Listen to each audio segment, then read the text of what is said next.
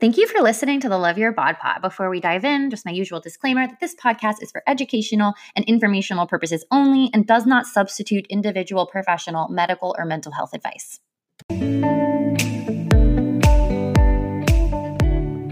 Hello, and welcome back to the Love Your Bod Pod. My name is Cara Krinsfelli, and I'm your non annoying avocado obsessed friend.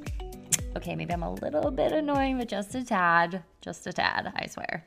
And I help humans heal their relationship with food and take their life back from diet culture and the never ending pursuit of thinness and weight loss because, oh my gosh, can it take over our lives? Something I have been thinking a lot about recently is how much time so many of us devote to trying to lose weight or maintain weight or obsessively thinking about our weight and food, of course. And seriously, who can blame us? We live in a world that sells us this story, this huge lie that weight loss is a panacea. And panacea, according to dictionary.com, means a solution or remedy for all difficulties and diseases. Essentially, a cure all, a magic bullet, a sovereign remedy. And Panacea is named after the Greek goddess of universal remedy, Panacea. And y'all know I love goddesses and Greek mythology and spirituality. If you listen to this podcast, I'm into that stuff. But I do not love that we live in a world that has trained us to believe that weight loss is a panacea. That somehow the shrinking of your body will expand the quality and experience of your life and to get you on the same page, I'm going to share with you a list of some of the top ailments I have been told that weight loss helps and alleviates. And this list, you guys, it took me like a minute to put together because I have heard these things so many times over the years. So let's just dive in. Want to get healthier? Lose weight. Want to prevent diabetes and cure diabetes? Lose weight. You want to slow down aging? Lose weight. Do you want to prevent cancer? Lose weight. Do you want to heal from PCOS? Lose weight. Do you want to improve fertility and get pregnant? Lose weight. Do you want to decrease your risk for heart disease? Lose weight. Do you want to heal your joint pain? Weight loss.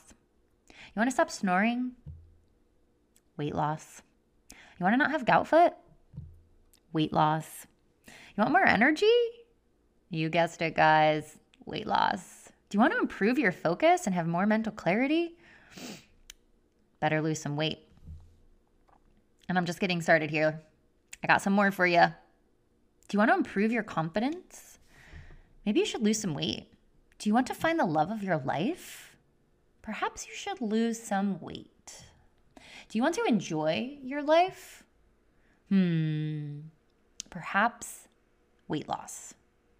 Do you want to be happier? Lose weight. Do you want to wear a bathing suit? Maybe you should lose some weight. Do you want to get promoted? Hmm, maybe I should lose some weight. Do you want to be more popular and well liked? Lose some weight. Do you want to have less anxiety? Hmm, you guessed it, guys. Weight loss. Okay. I'm going to stop there because I think that you are present or starting to get present to how absurd it is that we have been told that losing weight is somehow going to improve, eliminate, alleviate, and cure these ailments. And I'm not being smart alecky about about it. I'm not denying the reality of our world. That I'm not pretending like weight stigma doesn't exist. I just want you get I want you to actually see how ridiculous it is that we have been trained to believe that somehow weight loss is the answer to so many of life's problems and struggles and dilemmas. I completely understand that weight loss can be a side effect of taking actions to help improve these areas of our lives with these issues, but the literal shrinking of your body is not what's at play here. So let's consider the diabetes example. Weight loss is not what we are after if we are trying to prevent or alleviate diabetes. Rather, there is this third, other, much more important element at play called balanced blood sugar. Yes, weight loss and or weight gain can of course occur when we are trying to balance our blood sugar to help with diabetes. But can we please stop focusing on the weight and focus on what will actually contribute to an increase in health outcomes? Balanced blood sugar. How about the increase in energy, for example? That was something my doctor recently said to my boyfriend that, oh, he wants more energy, he should lose some weight. If you try to lose weight by simply eating less, and perhaps you end up eating less calories than your body actually needs to truly run at optimum level, you are in fact going to have less energy, even if weight loss occurs. Again, balanced blood sugar, nutrient dense foods, water, movement, and sleep are all better ways at increasing energy than simply a reduction in weight. How about the PCOS and fertility example? I'm in the middle of reading Woman Code, and I just interviewed a fertility coach on the pod, so stay tuned for that episode. Losing weight is not the solution here. Rather, balancing our hormones, our blood sugar, and managing our stress and changing our lifestyle to honor our body's natural rhythms are all more important and impactful than literally just a reduction in weight. Losing too much weight can mean your body stops menstruating altogether. It is profoundly lazy medicine to tell someone they need to lose weight to solve any of these physical issues because there are always other more important contributing factors at play. Changes in weight, both losing and gaining, are a possible side effect or symptom of changes in behavior and lifestyle choices, sure. I am not denying that. But the shrinking of your body size, nope, that is not it in and of itself. People can take very harmful measures to lose weight that are in opposition to real health outcomes. If you're listening to this podcast, I'm sure you can think of some pretty quickly undereating, overexercising, diet pills, taking laxatives, abusing Adderall, throwing up. There's more. But see, weight loss in and of itself is not the cure all, not the be all not truly what is going to inc- improve the quality of your life. And while I am not denying the very real weight stigma and bias that exists in our world because it is ever present, I know that. And I can only imagine what it's like to move through a fat phobic world in a fat body. So please know I am not at all trying to diminish the intensity of that reality. I am not. And I am not an expert in dealing with fat phobia in a fat body because I have never been in one. So please know that I am not pretending like I know what it's like for you in your shoes. I don't. But what I do know, based on the women I have met who are in fat bodies, who have overcome their shame, is that increasing confidence by shrinking your body is temporary. I also know this from someone who's in a thin body who used to be thinner. That by shrinking my body for more confidence was temporary. It's a band aid solution. If you only feel more confident because people are complimenting you, then you will always be at the mercy of others and your circumstances. We will be trying to solve an internal battle with an external reality and it's ineffective long term. Eventually, you will realize that your wounds are still there internally. You are still the same person with an, with an inherent sense of unworthiness and not enoughness. Basing your self worth on your appearance is a short term fix. You will always be growing and changing. Wanting to lose weight to avoid judgment and discrimination, while I understand that it too is also a short term fix. The real solution is standing up to oppression, not being complicit in it. The real solution is not pandering and acquiescing to the arbitrary demands society has on your body. Rising up is the real solution.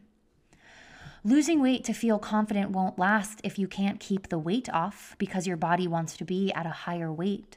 Rather, working on changing your perspective of your body and the impact your perspective has on your self worth are actually the solution.